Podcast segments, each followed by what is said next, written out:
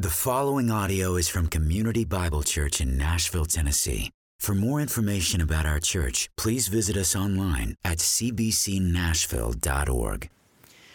Okay, this is the second sermon in a series that we're doing in the month of January. It's called Get in the Word. And I started it last week, and I am, no wonder, I was like, why am I? I feel like I'm crowded. I got to scoot that back some. I, I, this, this sermon is um, unapologetically directed towards one thing, and, and that is I want you to be so in love, so um, blown away by the beauty of the gospel that you can't help but read it. I know in my own life, what I need on a daily basis is to be reminded of the beautiful realities of the gospel, and I need to center myself on a truth that is unchangeable, that is not fading away, that is, that, that is a sure thing, and that truth is found in the text of Scripture. I know that as a church, as community Bible church, the expectation is that when you come in here on a Sunday morning and we have a sermon, that that sermon is based upon a text of Scripture. And we do that every single week. We open up the Bible. It's not my words, it's not my wisdom, it's not my thoughts. It's the Word of God that I get as a pastor to herald, to communicate the, the, the, the beautiful realities of the gospel. But I also know something's true about the Bible, and that is it can be the most assumed tool in our Christian toolbox.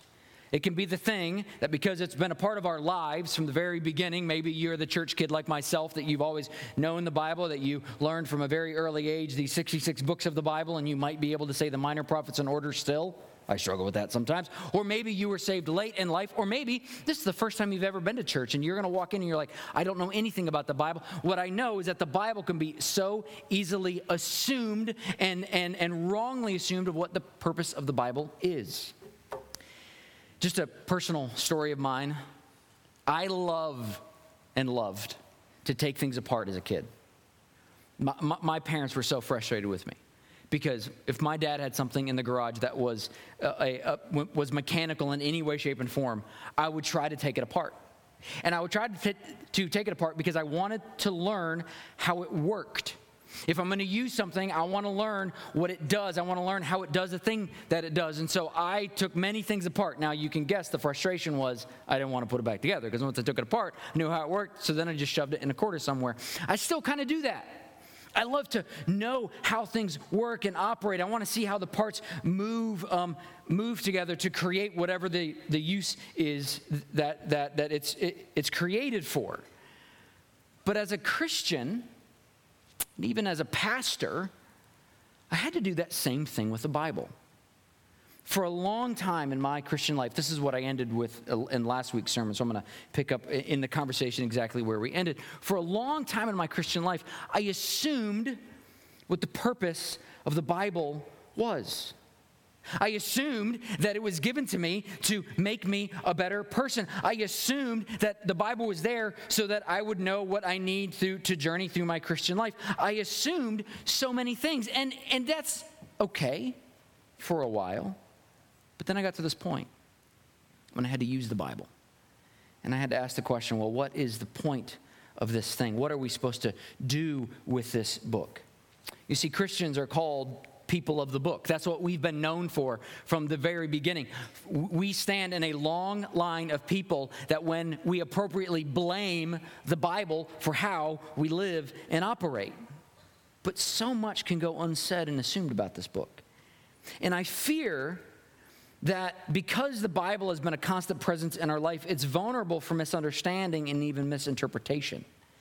And so, one of the things that I want to do in this sermon series, as we are highlighting the importance of the Bible, and I will say, uh, my, my, heart is trying to protect us from, going, from using the Bible in the wrong ways, is to not assume some things in the sermon series and to not assume what the purpose of the Bible is about. You see, the Bible is appropriately promoted as the book that will change your life. The Bible is, is said by pastors everywhere. In fact, I even declared it last week that you need the Bible to make it through life. And yet, if we don't preface some things, and if we don't qualify some things, the beauty of the gospel can be misunderstood and used as a weapon of misery. We can misuse this tool that's put in our Christian toolbox. A couple of years ago, I, I, was watching, I don't know, YouTube, some, some social media, and this was back in the days when fail videos were the biggest thing on the internet. And one of the fail videos that I saw was this construction site. And there was this guy who was trying to knock down this concrete wall, and, and one construction worker handed up a, a, a jackhammer to this other construction worker. And you would assume we all know what a jackhammer does, right? Well, this guy didn't. He handed up this jackhammer to this one construction worker, and all of a sudden, you could see this look on this construction worker's face, like, "What am I supposed to do with this?" I mean, it's got a, it's got a like a, a metal tip on the end. Maybe that's for chipping away. So he started to use this giant jackhammer as a giant chisel, manually shoving this tool into the wall. I mean, jackhammer weighs like 100 pounds. You can tell he's just like, "I got to do this." And this other construction worker that just handed him the tool was like, "Dude, what are you doing?" And and he like shows her like you got to plug it in. So the guy plugged it in and then he went back to shoving this jackhammer in the wall and this other construction worker assumed that his friend knew what to do with this self-explanatory tool. But it wasn't until he walked over and he grabbed the machine from him and he put it up against the wall and he pulled the trigger that you could see the look on this guy's face. He's like oh i've been using that wrongly it's not supposed to hurt that bad. It's not supposed to be that much work. I'm not supposed to just hurl this at the wall under my own strength. This thing clearly has a purpose. I think that we can make that same mistake with the Bible. We can treat it as a tool that we don't know how to use it. And therefore, when we think of the Bible, we don't think of it as this glorious message of the gospel that brings a balm to our, uh, to our weary souls. We think of it as this weapon of misery that just asks us to do stuff. And so, I know for some of you, when I when we passed out the 365 day reading plan last week, or when I start to say that you, you should read your Bible, the message that's in your brain is another pastor telling me something to do. And I fear that, and I think that the reason we have that response is because we've assumed some things. We've been taught what the Bible says. Like we've had passages of scriptures explained. We've memorized verses in Awana. We've applied certain applications to our life. I know for me, growing up, I knew so many details about the Bible. I could recite all 66 books. I was familiar with the structures and themes and content. I, as I said, I even had a piece of paper that declared that I had a degree in the subject of the Bible, but I had missed something. I had missed a huge thing. Somebody handed me a tool, and I didn't know how to use it because I knew what the Bible said, but I missed what the Bible was about. I missed how all of the individual verses and, and characters and stories related to the one singular message of the Bible frankly, the difference between what the Bible says and what, and what the Bible is about, I overlooked it for a long time. And so, as we journey in this series of looking through the Bible, I don't want to make that same mistake. Now, I know some of you are going, I think I've heard this from Ryan before, and you have because this is one of my most exciting topics. This, this, this topic thrills my soul because I know for me, when I finally understood how to use the Bible, when I finally understood how to take it apart and how to put it back together, it revived my soul because instead of, again, using these words of Scripture as a weapon of misery against myself and against you, I saw it as the beautiful reality that it is. So I'm going to take for the morning, and we're not necessarily going to look at one particular text of Scripture, though we will reference some. I want to look at the whole of Scripture. Now, I'm, I'm going to preface this again. If you are visiting with us for the first time, this is going to be a little different sermon. And all of January is going to be a little different sermon because normally we are expositing a text of Scripture where we open it up and I say the most important words that I say on Sunday morning is a text of Scripture because it is the only thing that is infallible and true and, and, and ultimately right. And so this morning is a little different because we're not going to be expositing a text of Scripture, but I do think it's important as believers for us to stop and for us to look at the whole, for us to answer that important question of what's the purpose of this thing so that we don't wrongly assume how to use it. Now, I shouldn't have been surprised that I was wrongly assuming how to use the Bible because we're not really taught how to view the Bible. The majority of believers have, really haven't been empowered to answer this simple question What's the point of the Bible? Because our primary focus is always on how believers apply the Bible. I mean, the focus of how is a far easier question for us to consider. There's, there are um, so many stories and so many details that we could look at with that. So, one of the greatest ironies of being the people of the book is that we can come to struggle with figuring out how to look at this, what to interpret out of this, what this is about. And as I said, I think we come by this honestly. Think about the way that the Bible is normally presented to people. Think about the way that the Bible is normally presented in, I would say, broader evangelicalism. It's a self help book, is it not? It talks about how to have a personal ethics, what, what, what to do and not to do. We, we see that this book covers what, what a rich religious life looks like. We can see, and people have pulled out how to be personally blessed by it. We can see this, this book talks about how to deter sin. We can see that so many people point us towards how to use the Bible to make our lives better. But as I said, I think that just turns the Bible into a weapon of misery. It might surprise you to hear this morning these 66 books, the reason that God gave us this is not to make us better people. It's not for self improvement. It's not to improve mankind. That's not at that's not the main focus of this text. That's not the main focus of the Bible. That's not why God gave us this beautiful reality. Obviously, that's part of the Bible. I'm not going to say that that's not in it. But we, our improvement is not at the center. You see, the particular message of Christianity goes far beyond personal improvement. And by having this improvement focused approach to the Bible, the Bible has been wrongly applied. It's been almost stripped apart and served up a la carte to us all. It's kind of been treated like the Marvel series. It's got all these really, really cool characters, really cool storylines, really cool actions.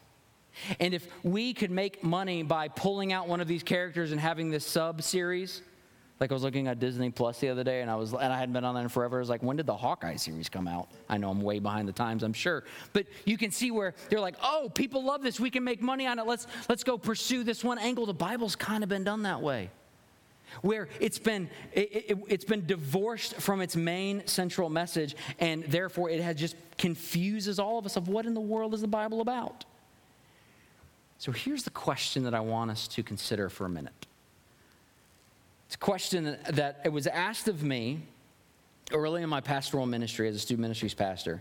And it was the passage, it was the question rather, that caused me to really start down this journey of realizing I don't know what to do with the Bible.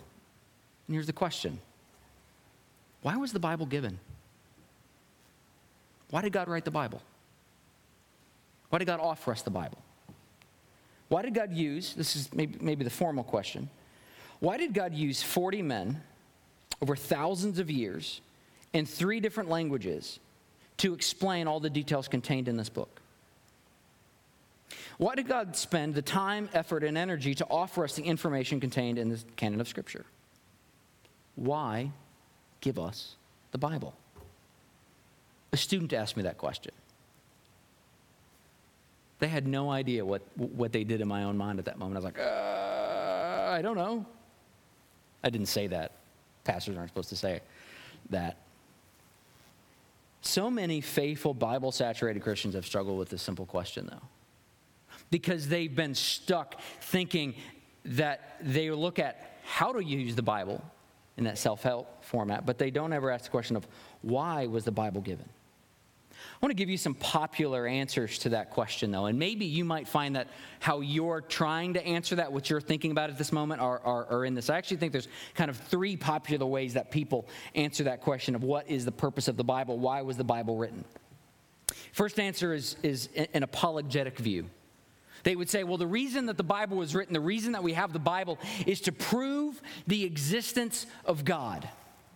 The Bible was given so that we can know that God exists and glorify Him accordingly. Sounds really good, right? I mean, it, it, it there's definitely a, a, a, piece of it, but they would say that, that the details contained within are primarily carry an apologetic bent uh, so that we can know that God exists, so that we can know the, these details of the Bible. But here's the thing we don't need the Bible for everything. The Bible even says that. Turn to Romans chapter 1.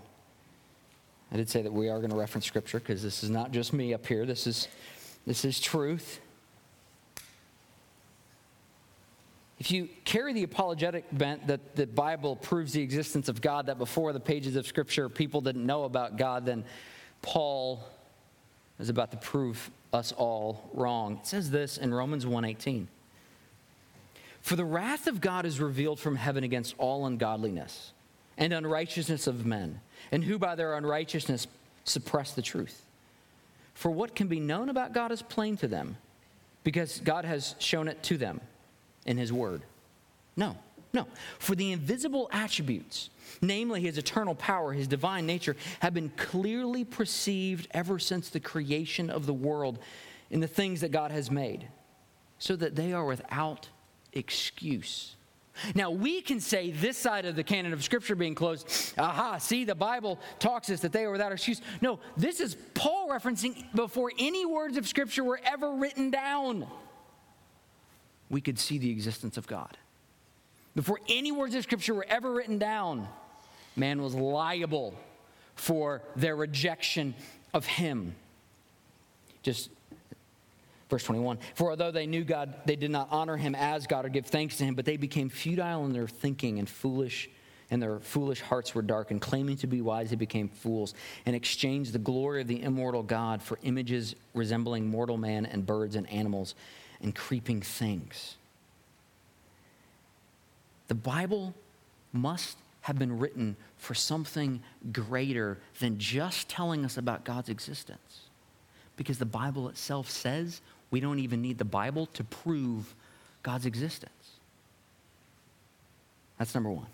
Number two, kind of the second most popular view out there of the point of the Bible, is the theological view. Or the other way to say this is the kingdom view. That the Bible was given to us so that we know how to set up and how to create the kingdom of God. Jesus clearly came to establish his kingdom. That's solidly in the Gospels. Jesus clearly came to talk to us about how God's kingdom operates compared to man's kingdom operating. But the problem is, if you think that the point of the Bible, that the emphasis of the Bible, that the focus of the Bible is towards this theological or kingdom view, the, the issue that we have, the primary question that kind of stumps us all is why did Christ first come as a lamb led to the slaughter? And not on the white horse wielding his sword. Yes, he's coming. His kingdom is clearly going to be established. But did Jesus really have to die to build his kingdom? Jesus is God. He created us from the word of his mouth. He's all powerful. We're not that strong. We're not that big. He could have overwhelmed us at any moment and created his kingdom. He didn't need to die. So if the Bible is written for us from this theological or kingdom focus, if that's everything that this Bible is given to us for, and we're going to read everything through that kingdom lens, I think we're going to miss some elements. Like, why did Christ first come as a suffering servant and not as the king that he is? Then there's the third view, as we're going through this rather quickly. And I think this is the most popular view. And I also think this is the view that preaches the best. As a pastor, it would be so easy to take this view because I would have hosts of sermons forever. here's this view it's the ethical view. The Bible was given to us to make us better people. The Bible was given to us so that we have examples to follow. The Bible was given to us so that the stories of the men and women that contained within can be our role models. The Bible was given to us so that we can live God honoring lives and, and, we, and therefore we can exemplify the attributes of the biblical characters. Let me think about this. When I say it's the most popular, you've heard sermons like this. I, I don't even know what Christian tradition you've, you have, uh, have spent time in. You've heard stories like this. I mean, this is why David has been set up as, as the model for a, being the man after God's own heart. This is why Nehemiah, uh, uh you know, he's, he's, he's touted as, the, as exemplifying godly leadership. Esther's pulled out and said, This is the example of true faith. Jabez. Haven't heard that name in a while, right? Think about the late 90s, early 2000s. This little book that was passed around, The Prayer of Jabez. Jabez demonstrates what a faithful prayer life is like. Moses, his burning bush. I've literally heard, I would say this sermon multiple times. Moses' burning bush is the example of a biblical decision making moment. All of these characters are pulled out of the text of Scripture and are offered to you and I and say, Be like these people, therefore you will be good. Where's Christ in that?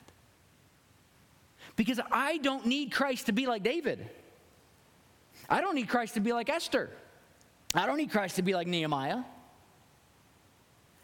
One of the, as I said last week, I'm going to reference this thing again, that I listen to podcasts on a pretty regular basis. I found this new podcast recently that I've been, um, I'm walking my dog, I've been binging. It's, it's fascinating. It's called Founders. And it's a guy out there who is reading um, biographies of notable individuals. And what he does is he sits down on like an hour uh, long format and, and reads to the listener. So it's like I'm sitting across the table from him and he will read portions of it and he'll talk about what he's learning from these books. So it's dissecting these two, four, 600 page biographies and then offering it to the listener. And his whole goal is to, uh, you know, as you're listening to these other people and what they have done and how they've overcome their struggles and what all these lessons that you've learned that, that, that you can learn from them. And it kind of dawned on me that we're, we can so easily turn the Bible into that same format. I'm listening to the podcast because the information I'm getting from it is fascinating, but it's not going to save me. In the same way, I can read the Bible and look at all of these examples, these great examples, these, these faithful examples, all these lessons learned, and yet in the end, it's not going to save me. You see, what each of these approaches does is it misses the central theme of the Bible. The Bible cannot merely be a photo album of men and women's faithfulness. The Bible has to be something more. And so, again, as that question was asked to me, what's the point of the Bible? I realized that I had to find a different equation. I had to find a better equation. I had to find a better answer, rather, to the equation that I had been thinking about. And the equation that I was struggling with is whatever the point of the Bible is, has to be broad enough to include everything, and yet specific enough to define it. And frankly, there's only one option capable of answering that formula. And we don't get to the answer to that formula by asking what is Scripture used for. Rather, it comes by asking why was Scripture the tool that God determined to hand us? And the answer is not found in a popular view of the Bible. I think the answer to that formula is found in, in a historic view of the Bible. You see, the Bible is a multifaceted book with a very simple message from beginning to end, old or new.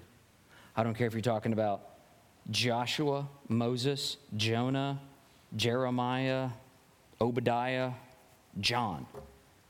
One singular message. And the answer and the, the message is this it's redemption. It's the gospel. It's what propels me forward as a herald of, the, of, of, of Christ. When I open up scripture, I think, where's redemption in this? Because the story of redemption, the story of grace, the story of the gospel is at the center of everything from the very beginning. Genesis 3:15, that's the gospel. That starts it and this thread is contained within all of scripture leading up to Revelation. The whole of scripture is about redemption. The reformers called this the redemptive historical view of scripture that redemption is broad enough to include everything found in Scripture, and yet it is specific enough to define everything.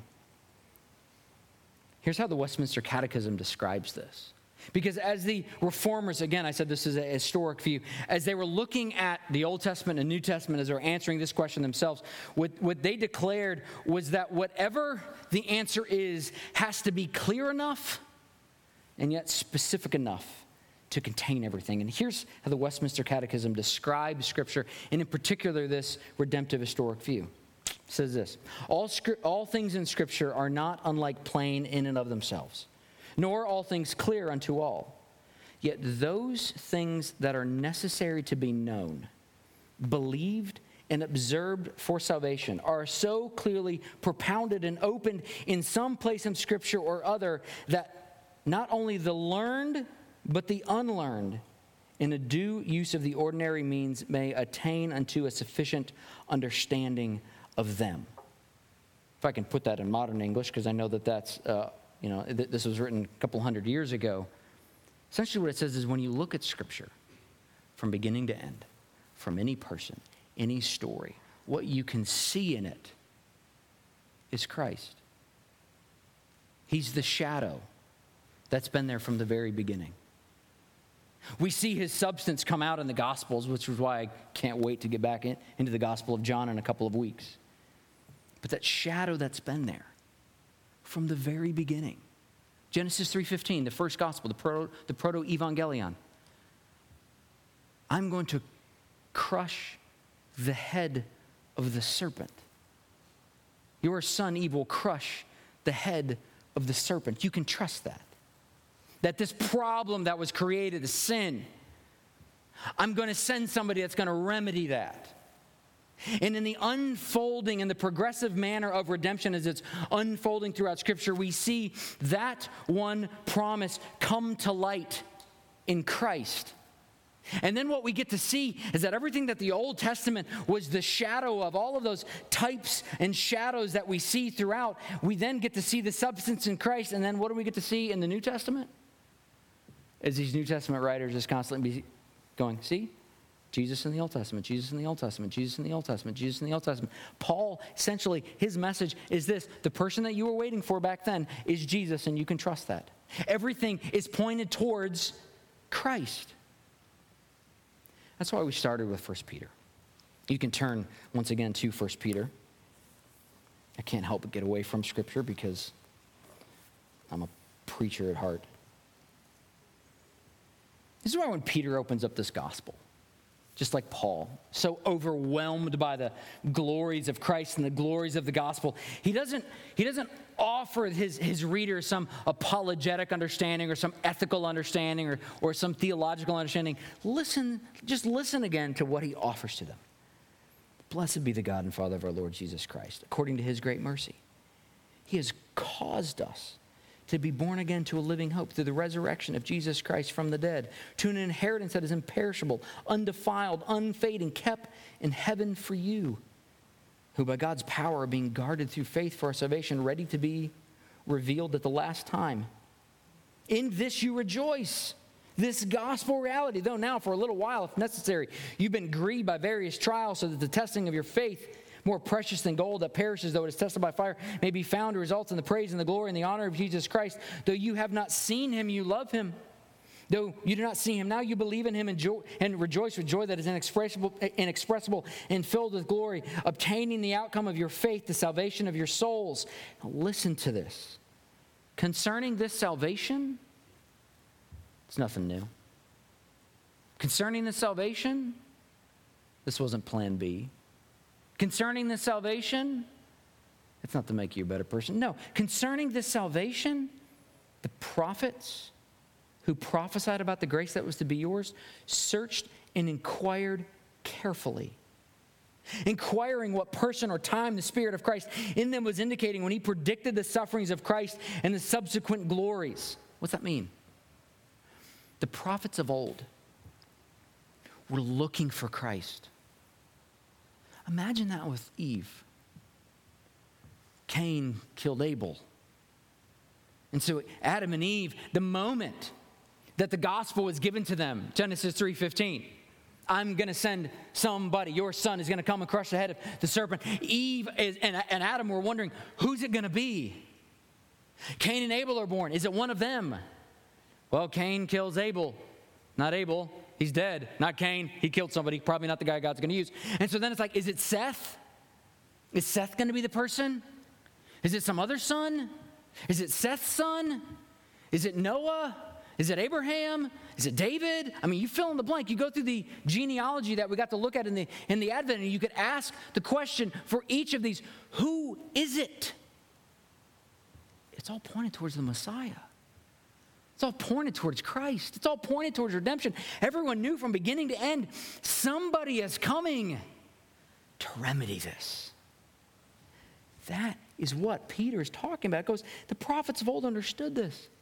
They were prophesying, going, redemption. This redemption's at the heart of this prophecy.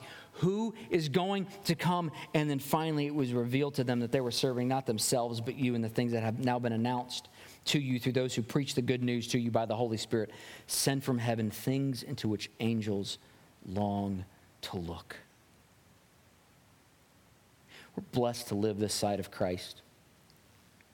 We're blessed to live this side of the New Testament.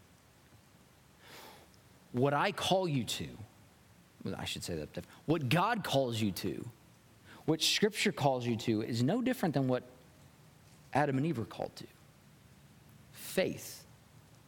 God is going to send somebody to remedy, to offer us reconciliation, to save us for our sins. That's what Adam and Eve trusted in faith. They had faith. God's going to do something. What do we trust in? Faith. That Christ did it. We, we know more details, but at the heart, at the foundation, it's still the same. It's, it's faith, but the faith that we have is not that we've been a good person. It's not that we followed after the examples. It's not that we know the theological details of God. It's not that we've unpacked and can, and, and, and can give the exegetical arguments for various passages. No, it's the faith that what we needed the most a Savior. The thing that we could not produce, a Savior, was offered to us in Christ. What's the point of the Bible? Well, very simply, Jesus. Maybe a little broader, the reconciliation of sinners on, by the work of Christ's perfect life. What's the underlying thread in it all? Why was the Bible given to us? so that sinners might know how they can be reconciled to a holy God.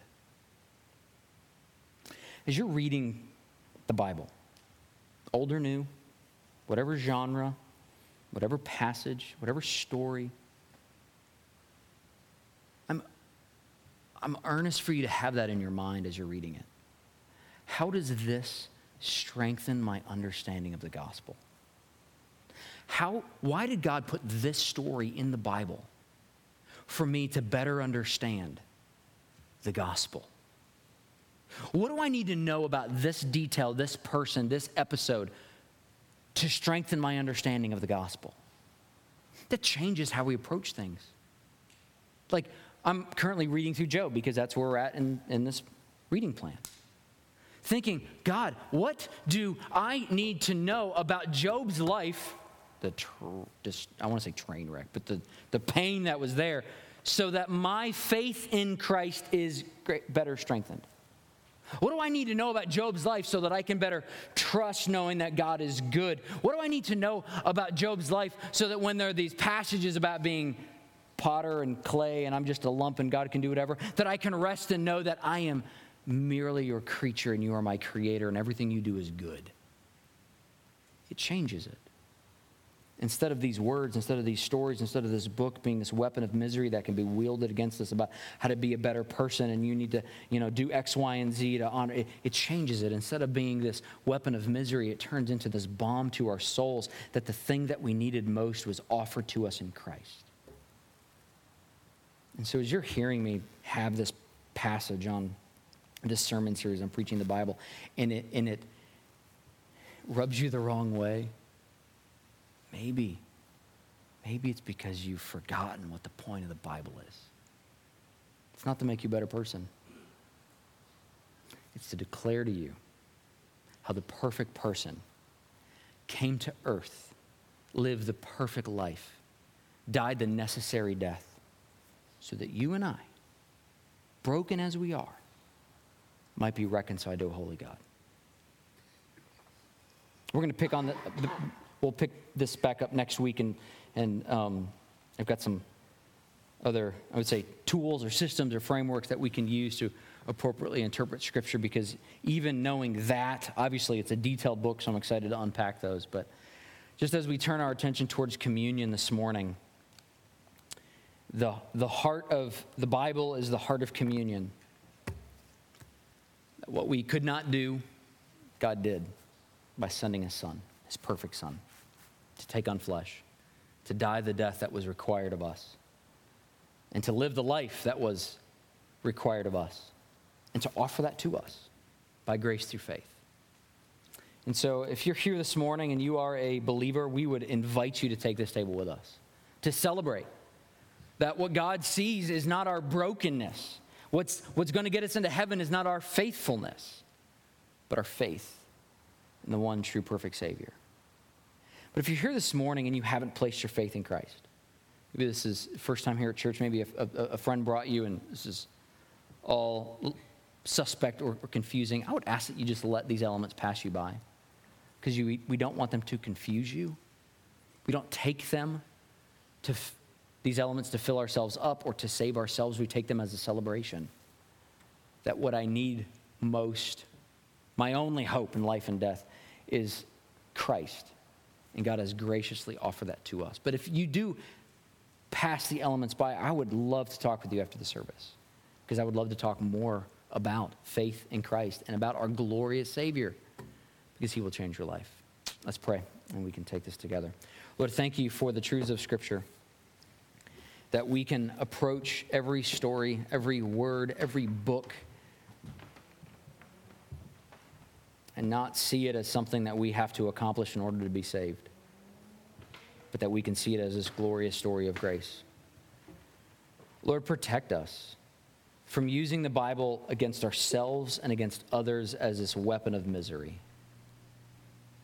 Protect us from reading these stories and thinking, We've checked the box. We've been like David. We've, we've been like Nehemiah. We've been like Esther. We've been like Jabez. Because, Lord, they even needed Christ. Lord, use us as messengers of your amazing gospel wherever we go. That the only message that's on our lips is, is Christ and Christ alone. That he is our only hope in life and death. Lord, be with us now as we take your table. In your son's name, amen.